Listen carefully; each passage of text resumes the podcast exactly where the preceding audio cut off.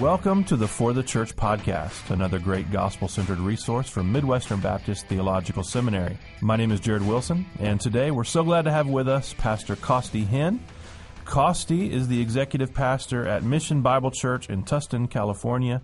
He's married to Christine. They have two children, Titus and Grace, with another son due in May. Um, after growing up in the center of the prosperity gospel movement, Costi is the nephew of Benny Hinn. Uh, by God's grace, he found his way out. Uh, he's currently finishing his Master of Divinity degree with uh, Midwestern, uh, with plans to pursue his doctorate after that. And we're going to hear his remarkable story today and learn some more about this dear brother. Costi, thanks so much for coming on the podcast. I appreciate you having me, Jared. Thank you. Yeah, you know, I think um, just to get right to um, what might have hooked people in, in seeing the promos, if you could share, um, you know, some of your story with us, give us your your background, kind of the movement you grew up in, what that experience was like, and uh, how you came to know Christ. Absolutely, yeah. I grew up in uh, the prosperity gospel and the faith healing world. That was the norm, and as normal as anyone could ever view normal is how I had that whole life uh, in at, through my lens, that was just life. We had it all, and uh, so growing up, we are up in Canada, and my dad is is Benny, my uncle Benny. I still call him Uncle Benny, uh, his brother. And uh, so my father was a pastor up there after uh, working with my uncle down in Florida, and so planted a church, and we lived kind of a dual life, which would be the local church up in Canada and then traveling with my uncle as well on the Crusades, which he started doing a lot in the 90s more than ever. And so it was a blast. I mean, just to tell you, we traveled the world as a family and then we had a local church as well. So we were getting the best of both worlds in our view. And uh, the teaching style was everything that people see nowadays with the, the word of faith or kind of uh, the slang name it and claim it movement.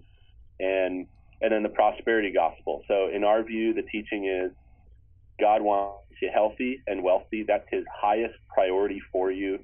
Uh, certainly, we view what John would say uh, when he intros his letter, and this is kind of a popular phrase you'll hear uh, if you read through First, Second, and Third John. You, you'll catch when he says, "I wish above all that you may prosper and be in health, even as your soul prospereth."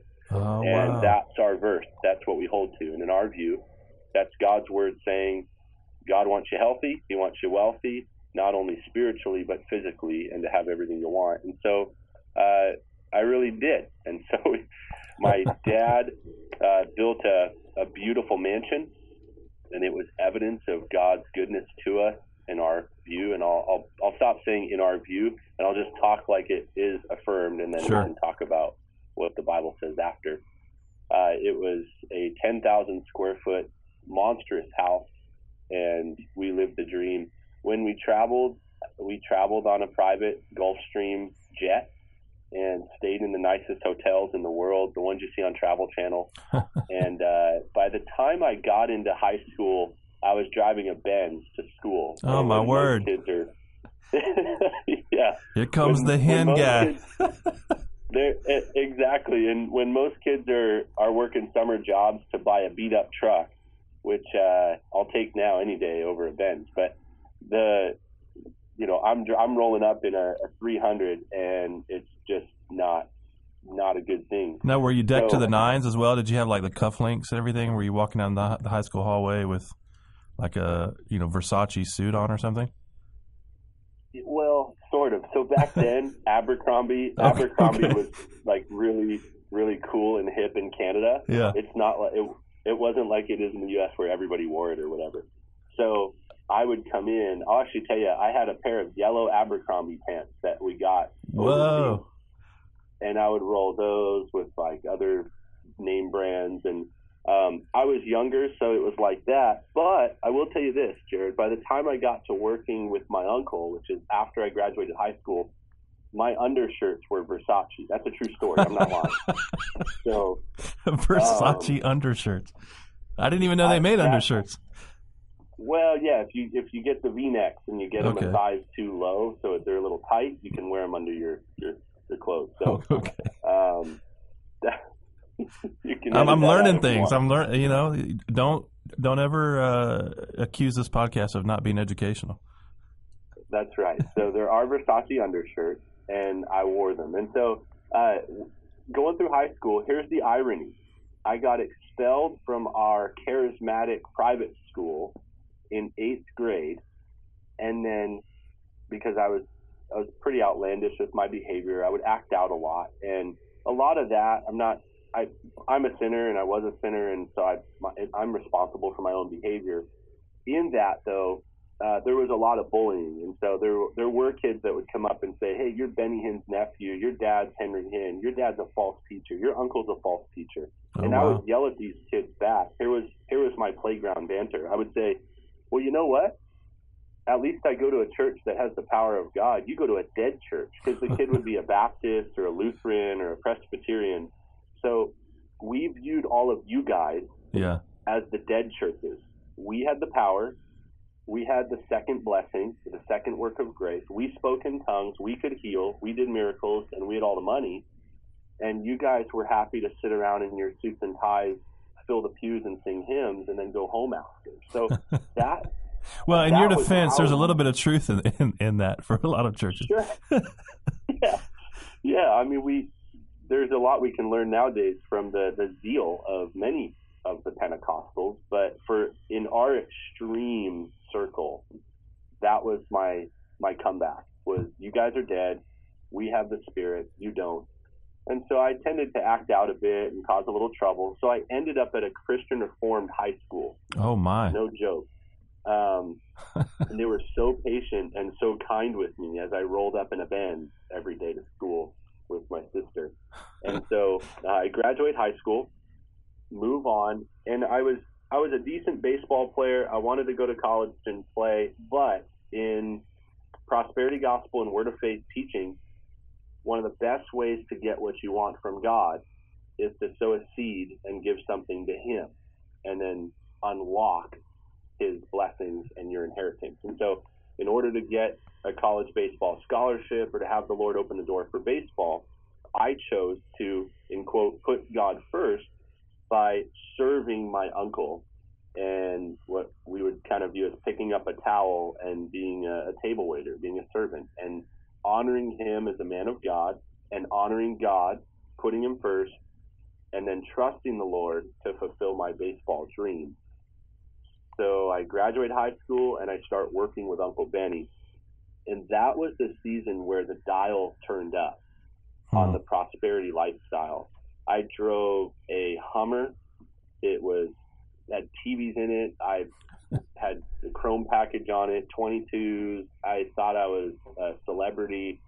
We went to every, you know, staying at hotels like the Burj Al Arab in Dubai, the big hotel shaped like a sail. Uh, I we stayed in the Royal Suite. The bill was twenty five thousand a night for oh the my hotel word. room. Wow. And that was the lifestyle. So I was his assistant. My job was simple. I carried his briefcase. I did some help administratively with checking in or checking out of hotels. And then I was a catcher during the crusades. I would catch the people being slain in the spirit. Whoa. And yeah, so there's still some footage out there. Uh, I don't have a beard. I'm like 19 in the footage, but in India and other places where I'm I'm catching people, and it's just it's surreal to look back. That was my job. That's what I got paid a lot of money to do, and uh, it was all very much not in line. But one of the moments that I remember vividly, and I actually have a picture of it still. I'm in a Canadian hockey shirt. I'm standing on these rocks, and I had a suite in Greece at the Grand Resort in Lagonissi. It was a beautiful suite. I had my own pool. We were there for a layover on our way to Israel to do some tours in the Holy Land with people. And I was looking out over this body of water, and I had no idea what the body of water really was. But I, looking back now, I found out it's the Aegean Sea. It's a cove set on the Aegean. And I'll tell you what, man, at 19, I literally thought I had made it. Yeah. Oral Roberts, not long before, had laid hands on me, and there was some prophecy that I was going to be the next thing. My uncle's mantle, kind of very Elisha, Elijah style, mm-hmm. was going to fall on me, and I was going to get a double portion anointing. I was the firstborn in of all the cousins. There's all these very ethereal and uh, kind of subjective prophetic things that everybody was saying. I was working with Uncle Benny. I was going to be this and going to be that. So I'm standing there at 19 and I'm, I'm thinking to myself, I got it. Like, this is it. I'm living the dream. I'm preaching the gospel. I'm next. And I'm standing on the Aegean Sea, which is exactly where Paul had sailed and done missionary work. If you remember, there's that part of the body of water that he sailed on is the Aegean. And the irony is, I'm thinking we're preaching the gospel. I'm thinking that I'm anointed and doing all that God would intend anybody to do who's doing ministry, and in the ultimate fashion too. And how many centuries prior, the very apostle Paul is, is going through what is a literal hell on earth just to get the gospel where it needs to be. And now I'm just living the dream, and it's all on donations of people. Yeah. Um, I, you know, I think a lot of people would want to know. I, you know, certainly, I want to know. In in the midst of that, you know, what was there anything troubling you about the ministry aspect of it? I know you're enjoying the lifestyle and that sort of thing, but um, I mean, was there enough element of of reality or authenticity to um, you know the you know Pentecostal type experiences, charismatic experiences, or did you just know you know this is a this is a sham, or you know how did that work out in in in your mind? There were moments of questioning when people wouldn't get healed, and we had promised that everybody was going to get healed that night. There were other moments where I saw things, whether it be to do with finances or, or various practices. We don't need to get into all of that, but um, that I knew was contrary to what would be what would be considered integrity biblically. But those things would be overshadowed so quickly by uh, you know, a remarkable worship service, let's say, or a, a, beautiful moment where what appeared to be somebody being healed, or somebody crying and running up to us and saying, You have no idea the impact you've had on my life. And so every moment that was filled with questions had a an equal and opposite reaction, let's say, in testimonies or in feeling something or seeing something that I thought was legitimate. And so it really was a, a, seesaw, back and forth, back and forth through questioning, and then also what appeared to be verifiable uh, experiences. But yeah, all along, in the back of my mind, I used to question a lot. And I would ask my dad and I would ask my uncle questions, and the responses I would normally get with things would be don't one number one, don't question God. Number two, don't put God in a box. We Yeah. can't contain him. You can't predict him. And then number three, if there are things that are not right, we never touch the Lord's anointed, which in our interpretation was don't speak about or even question a man of God. Mhm. Therefore, uh, you'd be touching him and subject to divine judgment and consequences. So you've got a formula there for a gag order. And that's why I've often referred to it. and I don't mean to be rude or extreme. When I call the prosperity gospel uh, a bit like a ministry mafia, it's not that they're violent or, or, or mean spirited people. It's simple. There's a gag order. You don't go against the grain or against the system. And there's a formula built in to keep that in line. And people really are, I was too, genuinely scared that God would strike me with cancer or uh, cause my future wife to be barren. That was often a curse that we would put on people, Wow. quote unquote curse. And I, I didn't want those things. So yeah, it was a lot of questions, but a lot of fear as well. Yeah. Was it any any of it real? I mean, did you experience things that you thought, yeah, I mean, this is a legitimate healing or or a real movement? Great question. So never in the Crusades did I see a what I would view as an organic or a biblical miracle, that instant moment where it's rise and walk right away. I saw a lot of process, what I would call process healing, where people would be limped across the stage um, or various wheelchairs would be put up on the stage, but you never saw the people actually healed out of the wheelchair. Um, but I can tell you this off the stage, outside of the crusade, in daily church life, and just being a what I thought I was a Christian for all those years, I certainly, and any anybody who reads the Bible and is a true believer, you got to be crazy to say God doesn't heal. He totally heals. I saw many, many friends and family, uh, both my mom's side and others, lots of people go through uh, great experiences where uh, we knew one couple, they couldn't have a baby. They were praying and asking the Lord to open that door. For years it didn't, and then they got pregnant, and it wasn't a scientific procedure. Uh, the Lord intervened, and that's a beautiful thing. And we had a dear friend whose cancer went into remission and was gone and never came back and they died a completely different death of a different disease. The Lord removed the cancer, and we believe that they were healed. But those are what I would say that that's normal healing. Christians believing in faith and trusting the Lord, and God graciously and sovereignly, mercifully healing.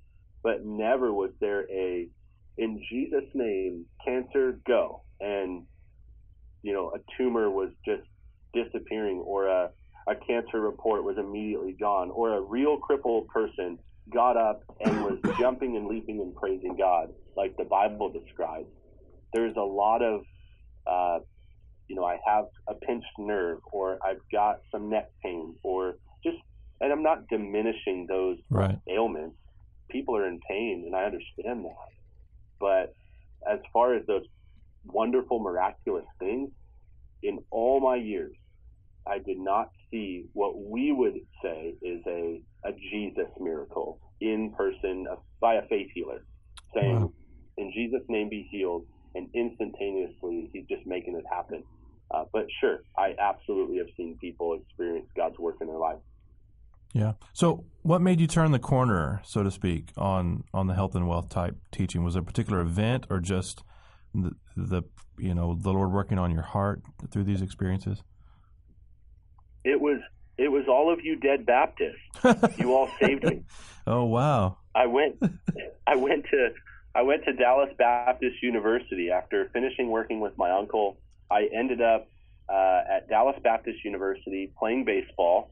So the Lord did open the door. I don't think it was because I served Uncle Benny. I think he had other plans. But you sowed a seed, Costi.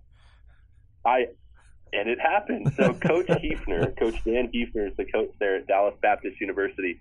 Um, he's one of the best coaches in all of Division One baseball. He's also the best disciple maker, I would say, in all of Division One baseball. Hmm. And I joined the team at Dallas Baptist, and this guy is he's straight out of Navigators, like knows Bible. He'll quote Romans for you, and he starts taking us through these Bible studies and leaking in major doctrinal, I would call them doctrine bombs, but he's doing it in a really simple and subtle way. So example, never forget it. We're all huddled up right before we go to play. There was that particular day because one of our shortstops, who's in the big league still now, Ryan Goins, was there. The Yankees were there to see him. There's a Yankee scout in the crowd, and all the guys are freaking out because it's like, man, if we hit a home run today, maybe they'll notice you and whatever. so he he tells us all, listen, calm down. Proverbs 21:1, the heart of the king it's like channels of water in the hand of the Lord. He'll turn it wherever he wishes. Guys, listen to me. God controls kings. He controls scouts. He's in control of everything. He's sovereign. So you go out there and you play baseball and you have fun. Don't worry about the future. You can't control that, but you can control how you play today. So go enjoy the game and let God be God and you do you. Wow. And I remember standing there going, "What in the world? Sovereignty? okay, cool, whatever, coach. How do I get on the good side of sovereignty? I need to make sovereignty work for me. right. That, my mentality is, no, God, you're you're the magic genie. I rub you right. You work for me. I get what I want. That's mm. the hmm. formula we've been operating on. And I still remember that, Jared. I I would refer to that as the seed of sovereignty. It was planted in my life that God is sovereign. And I go on through DBU. I, I struggle with hypocrisy. I'm living like the world, but I'm I'm also being pulled by this conviction that I should be living different, that there's something better, that there's a different way, but I'm really still caught up in the life. I'm still driving my Hummer and I'm enjoying that college life too. So really walk in the line of hypocrisy there. I graduate Dallas Baptist. I meet a girl. She's a blue collar, amazing gal. My father in law is a, an iron worker. My mother in law is a school teacher.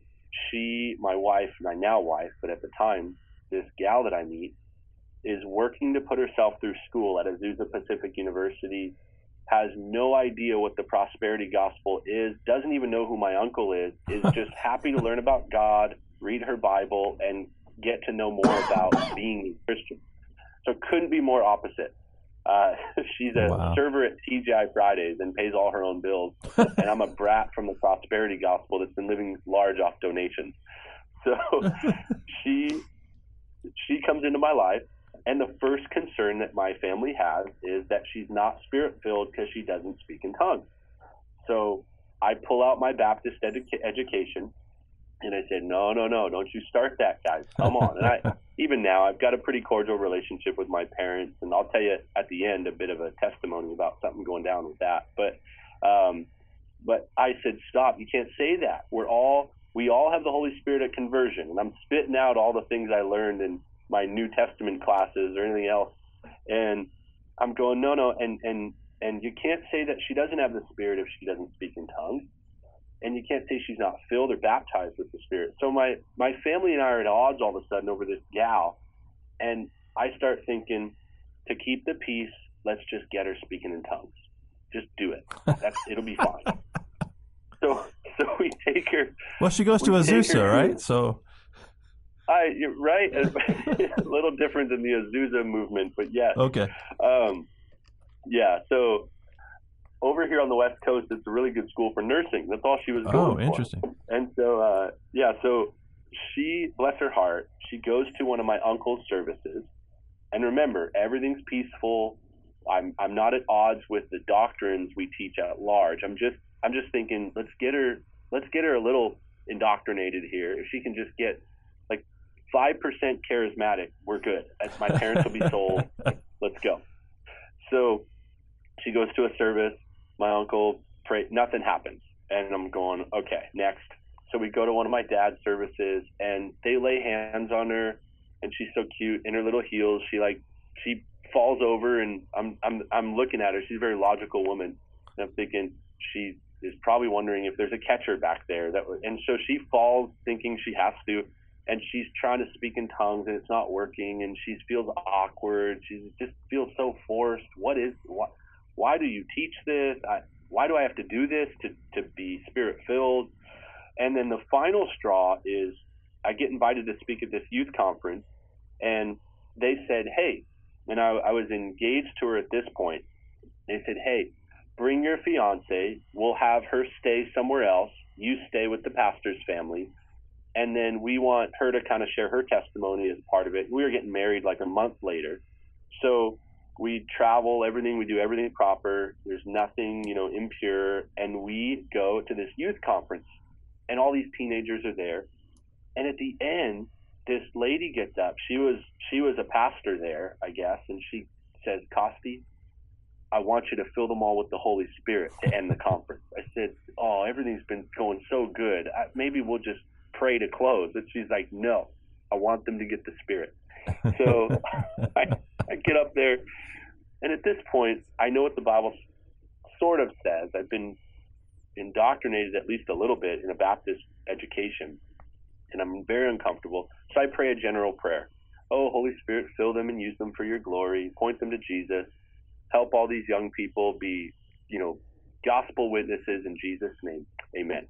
I close the prayer. She comes up and grabs the mic and she goes, Now begin to lift up your voices and lift up your hands and just begin to utter the words that come to your mind. The Spirit is here. He's going to fall and you're going to speak in other tongues as evidence of your salvation. And I just kind of went off to the side and thought, Well, I didn't do my job. She'll do it for me. Wow. And I look I look over and my wife has her hands up, Jared. She has her little hands up in the air and she starts she's moving her mouth and she's going ba ba ba ba ba and she's trying so hard so hard to speak in tongues and this moment of protectiveness comes over me and i'm thinking mm. this is getting out of control this is crazy this woman is doing everything she can to get this it's like we've we've have, we've got tunnel vision over an experience, and I there's got to be something wrong here, Lord. Like just show us, lead us, guide us, just point us in the right direction. And she's trying.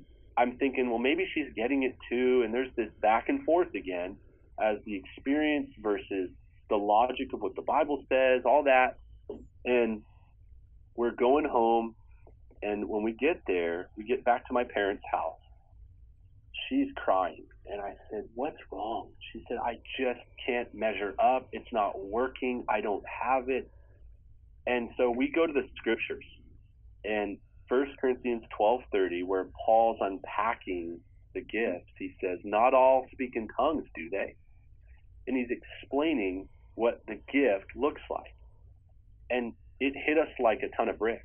Number 1, the Holy Spirit gives. We don't teach at altars and we can't pay a tuition to get it. And we hmm. can't go chase some anointed man of God down to get the Holy Spirit sovereignly bestows those things. And also that not all I, I don't have every spiritual gift and neither do you and not everyone's going to do everything and so there again was another domino falling. Um, shortly after and i'll get to it quick we end up leaving a door opens that same week after for an opportunity to join uh, a church here in california that was a church plant. And we move out we got married moved out here and early on, as a youth pastor, the pastor had to go somewhere. He said, Hey, I need you to preach. I said, Okay. He said, I need you to preach John 5. And the church brought me, we were a church plant, and you know how church plants are. You're taking everybody. Like, no one's worried that I'm a in. right. We're just, I, if I can grow the thing from 10 kids to 20, okay, fine. Let's get some families. You're trying to survive. You're trying to find a building, the, all the fun things that a church plant entails. We're in the middle of it. And so no one's worried, like, well, what about the hiring process? Did you vet Costi's doctrine? It was like, hey, do you believe the Bible is from God? Yup. Revelation, is it symbolic or literal? I don't know. Okay, great. We'll sign you up. oh, my word. Uh, you know, it's just come one, come all. And the Lord, it was perfect because the situation allowed me and the church, all of us, to grow together. We're not what we used to be, of course. But I preached John 5, and a commentary hits my desk and it's of all people, it's John MacArthur's commentary. I don't really know who he was at the time. I'm like, okay, I whatever. And I'm reading, I'm making observations, and in John five, the healing at the pool of Bethesda, as I'm going through verse by verse and making observations, I begin to see certain things. So I thought I saw some things. Then I go, well, let me check the commentary. And sure enough, this was the big bomb that caused me to weep at my desk. And that's the, if there's a moment that the scales fell completely, this was it. Jesus finds a man, and he's been in his ailment, sitting there 38 years. There's a multitude of sick people there at the pool, and Jesus targets one, not all. So I'm going, well, why would you do that, Lord? You heal everybody all the time. What what's the deal? Why? That's confusing. And then the next thing is, Jesus immediately just says, Well, do you want to get well? And the guy's going, Oh, I've been here in my position. Like, what in the world? Paraphrasing, he's going, Are you serious? Right. Look at me. And Jesus goes, Well, pick up your pallet and walk. And the Bible says, Immediately he got up. I'm going, Well, that's a healing if I've ever heard of a healing. Immediately, when Jesus says it, it's going to happen. But here's the part that rocked me to my core the man goes off. And remember the Pharisees? They come and go, hey, it's the Sabbath. Who in the world told you you can pick up your pallet and walk? You can be doing all that around here. And they're policing the situation like the Pharisees do. And he goes, the man who healed me, because he didn't even know who Jesus was. Mm-hmm. So how in the world did he have enough faith if he didn't even know who Jesus was? Was kind of my initial thought.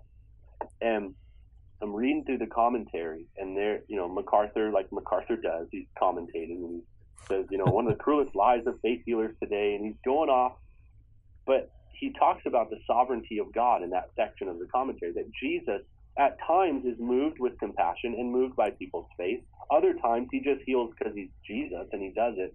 But here's the core of it. He's sovereign in healing. You can't turn him into a formula. Right. And man, I lost it. I was crying at my desk like a little schoolgirl. The tears were falling. A big bearded tough guy, or I thought I was, and the Lord just, I melted like wax, and I started weeping. I was crying. I was mourning. I was telling him I'm so sorry for all that I ever did. I started actually realizing that it wasn't just my parents were bad, and and I love them. They're not evil people. I'll tell you more about that in a minute. But and it wasn't well. I'm going to rail on my uncle now. It was my sin. I was the one who was loving the greed. I was the one who was living the life. It wasn't anybody's fault. I'm the depraved sinner who needs Christ and His grace, and His grace poured out.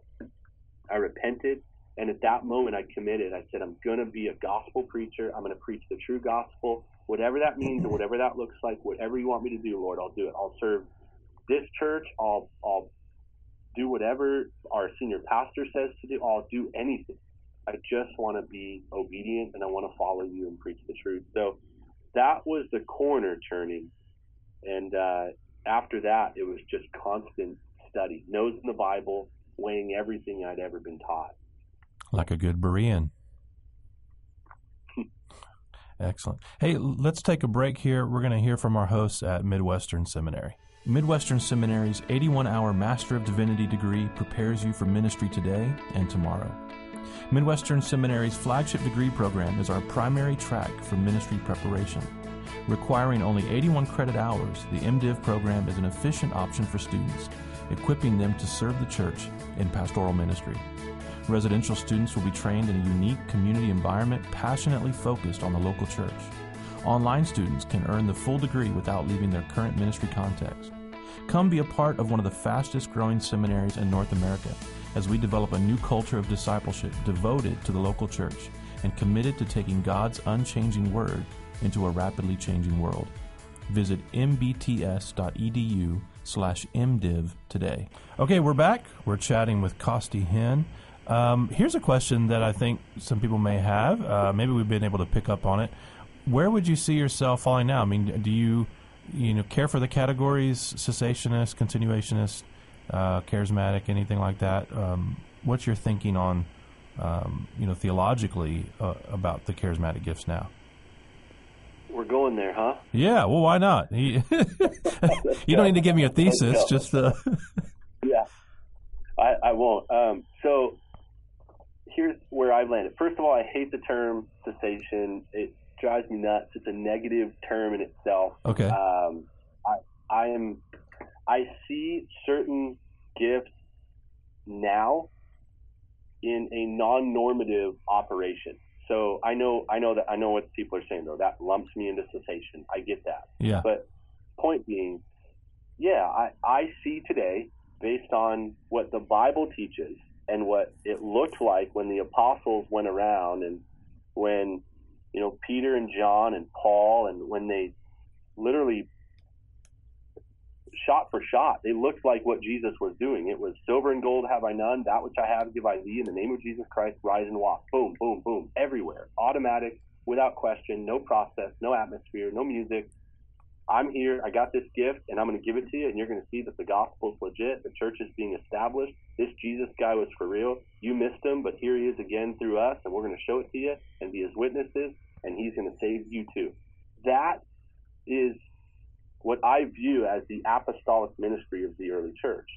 And I do see places in the New Testament in which it's clear that the apostles laid a foundation and they wielded, I use the word wielded, they wielded these gifts. So does God heal today? Absolutely. I view that without question. Um, no Bible believing cessationist guy who wears that title should ever say God doesn't heal. That's crazy talk. He's a supernatural God.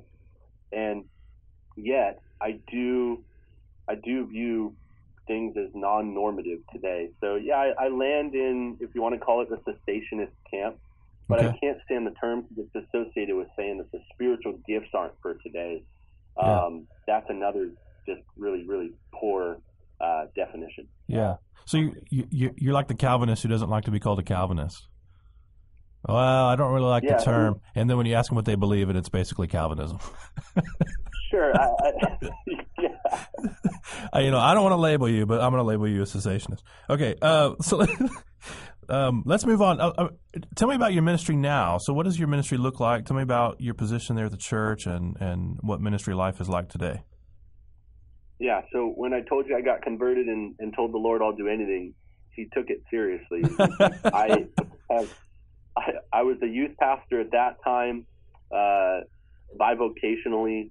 I then came on full time as the family life pastor. Then I was the children's pastor then I was the adult ministries pastor, and most recently, uh, about four months ago, the church asked me to assume the role of executive pastor. And I'm a very odd executive pastor. Most of them, I think, are corporate types first, and then they they learn shepherding or whatever. I'm I'm a people guy. I'm a preacher. I'm a lover of God's word and His people, and I'm learning the corporate aspects. So I'm an executive pastor who uh, is trying to bring order to human resources at the same time. I, I'm new to it all. So, yeah, that's my role now. Gotcha. Um, tell me, what are some signs, do you think, um, of, a, of a soft prosperity gospel, right? Most of our listeners. Um, I think would be pretty adept, if not all of our listeners would be pretty adept at identifying. Okay, that's word of faith, that's health and wealth, that's prosperity gospel you know, my church, my preaching, my teaching isn't like what I see on TBN or or what have you. Um, and yet, I'm convinced, perhaps you are as well, that there's a kind of soft prosperity gospel that ekes its way into the life and ministry of the normal or the normative evangelical church. So, um, if you agree with that, what are some signs you think? What are some ways of, of preaching or doing ministry that you know sort of evidence this soft prosperity gospel. Yeah, I do agree with you. One would be that everything is always good news and positive, and there's no difficult statements. Hmm. You think back to when everybody was following Jesus because he was turning water into wine and bread and fish into a massive buffet. And then when the multitudes were following him, he would give them something tough. Like he'd say, Hey, if you don't hate your mother, your father, your brother, if there's not a lesser love for them than me, or he would say, If you don't do this, you can't be my disciple. And people would go, Well, I'm out. That's not what I signed up for. Right. Um, there's a difficulty and there's a there's a weight. That's why we need grace. The gospel's impossible. I can't save myself. I, my comfort can't save me. My ease of life, no positive message can the reality of sin is dark and it's really it's tough to hear but equally then we give people the good news so uh, that god's grace is sufficient so i would view that as a, a bit of a soft prosperity gospel as these it's i would categorize it as self-help even though i know there can be some good self-help like when you teach people how to exercise spiritual discipline in your daily life in prayer. Those are good self-help. You're teaching people how to. But when it is non-biblical and you're teaching people how to be a better you or yeah. how to be a better whatever um, we need bad news so we can rejoice over good news. And that would be one. Another one would be comfort in our preaching and comfort in our churches uh, i'm in orange county and i'll tell you what man it is tough to put together a team of people sometimes who want to go to india and deal with the smell and the slums and go do some good old fashioned Acts 1 8, be my witnesses ministry when they've got to leave the manicured medians that, I mean, our, our the medians in our, in our, in our roadways are better than probably what anything you have in Missouri. We have palm trees that are imported and they're at a stoplight. It's ridiculous. Hmm. So you take my corporate salary, you take my beautiful home, and you take my really nice Lexus you take that, my nice suit, my feeling good every day with the rest of corporate America and Orange County, and you want me to go to India? And there's a big disconnect. So the, a big soft prosperity gospel is, I'm happy here. I'm American. I'm living the dream. I don't want to go anywhere. Yeah. And there, the blood of the martyrs, the the work of Paul and the missionaries, the blood of Jesus, obviously, in giving his life, the sacrifice that is has gone before us as modern day Christians has to be remembered. So good news versus bad news, and then um, we got to put our hands to the plow and chip a few fingernails and get a few bruises for the gospel and Hmm. not stay comfortable. That's killer. What are your hopes for the church in the future? What's encouraging you right now about the landscape?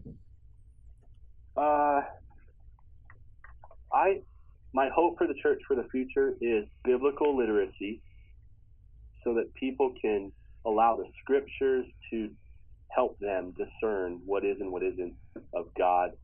What encourages me, I I'm not just saying this. It's not a shameless plug. I when MB the reason I chose Midwestern Baptist and the reason why um, I want to pursue my doctorate with you guys and I have a deep love for what you're doing. I there's a lot of good seminaries and anybody can go anywhere nowadays. So choosing a school matters. The for the church thing, what I'm encouraged by is there seems to be this whole next generation of people that are going crazy over the local church again. Yeah. We're not all about our institutions. We're not trying to start our own initiatives and 501c. Not people understand Jesus didn't promise to build your side project nonprofit. And believe me, I'm all about building wells, and we need people going to feed the hungry, and we that's what Christians do. But those are the the peripherals that the church goes out and does.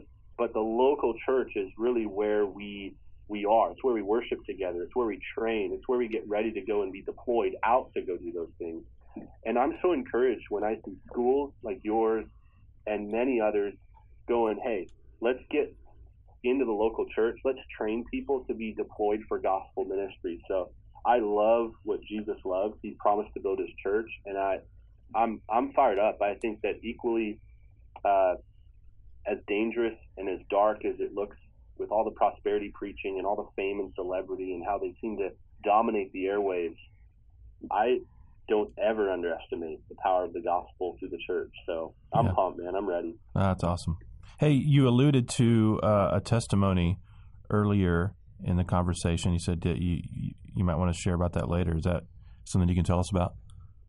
Absolutely. Uh, two months ago, my dad called me and said, "Hey, I want to see the kids." We've we haven't connected a ton because, for obvious reasons, you're not going to catch me at you know Morton Steakhouse with my uncle for dinner. I'm not faking this. I'm not not telling you one thing and then I'm like, hey, you know, I'll take a check on the side from uh, my prosperity family. uh, that so my dad called. He said, Costa, I'd love to see the kids. I'd love to connect. And I said, well, we- I think we have some things to talk about first. And um, we did. And I'll tell you what, man, it was another one of those kind of weeping moments between a father and a son as as we got really honest about some of the things that we've lived together. And my dad flat out told me, he just said, you know, I'll, I'll tell you what, um, your mom and I sold the house up in Canada. I said, really? Wow. I said, yep. And he said, and, and we've been paying some people back that we ripped off. And I named a guy from, from Texas. I won't, I won't I'll tell you the city. I said, him? He goes, yep. I cut him a check, paid him back. I said, well, how you making how you making money? How you living? He said, I'm helping people take tours to Israel. I said, you're not preaching prosperity. He goes, nope. Wow. He said, and your mom has been burning these books, you know, tossing them out. The and I'll, I'll be nice and not name names, but basically all your all your famous women prosperity ladies. wow. Um, he said she's been, you know, just look. We listen to the interview. We don't necessarily agree with how you're the way you do it. I I don't think God has called me to that. I said that's okay. he said maybe maybe your calling is to go out there and die on this hill, but um, for us, we we've been asking big questions, and right now that's caused some anger for particular family members, but many others are encouraged, and we're really proud of you. Keep going. Don't ask us to do any interviews with you. Don't ask us to say anything right now. We're just trying to figure out left and right and obey God. But um, we want you to know that we're listening and we're we're we're reading and we're just we're really trying to discern what God would have for us. And I, man, I'll tell you what, that's it right there. That's Yeah. what this is. I don't want to make money. I don't want to have some big rescue ministry with my face on it. I'm not. I don't want to be anything. I just want to be a witness of the gospel, and I want my family saved. I want people saved, if we write books, they need to equip people. If we preach sermons, they need to help people and save people, and it's the gospel. So um, I'm fired up, Jared. That just got it was so energizing to hear. But there's more people that need the truth and need to be saved. Yeah, praise God. That's beautiful, brother. All right, final question. We all want to know what kind of car do you drive now?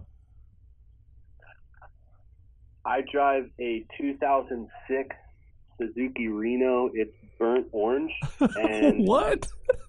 It has 106. So, I'll, man, I'll that's not that's not Abercrombie level, man. I we had one car for a while. My wife and I drove a Kia Soul and shared it, and Yeah. then just this last year we were able to afford a family car because we've got almost three kids, and we did. Then I didn't have a car, and somebody in the church was like, "Ben, you you need help." I'm like, I. so they're like, "We'll just sell you our old beat up car," and so somebody in the church sold me the car, and uh, so I, I think when it breaks down, if I buy like a a newer Camry or something, I Yeah. not don't everybody think that I've hit the big one and now I'm preaching prosperity. So Yeah. Hey, sow a seed, brother. that's right, that's right. Yeah. Well, you got me beat. I'm driving a 2007, so you're a little more holy uh, than I am, I, I guess. Yes, Costi, thanks so much, brother. Thanks for coming on the podcast. absolutely. Thank you, Jared. We've been speaking with Costi Hinn, executive pastor at Mission Bible Church in Tustin, California, student at Midwestern Seminary, and a frequent contributor to the For the Church website. FTC.co is your URL for that site. I hope you've been encouraged by his story, as encouraged as I have been. And as always, if you like the podcast, please share it with your friends, review us on iTunes. Every little bit helps. And until next time, may Jesus be big in your church. You've been listening to the For the Church podcast, hosted by Jared Wilson, managing editor of For the Church, found online at ftc.co. This resource is brought to you by Midwestern Baptist Theological Seminary in Kansas City, Missouri, where we train leaders for the church.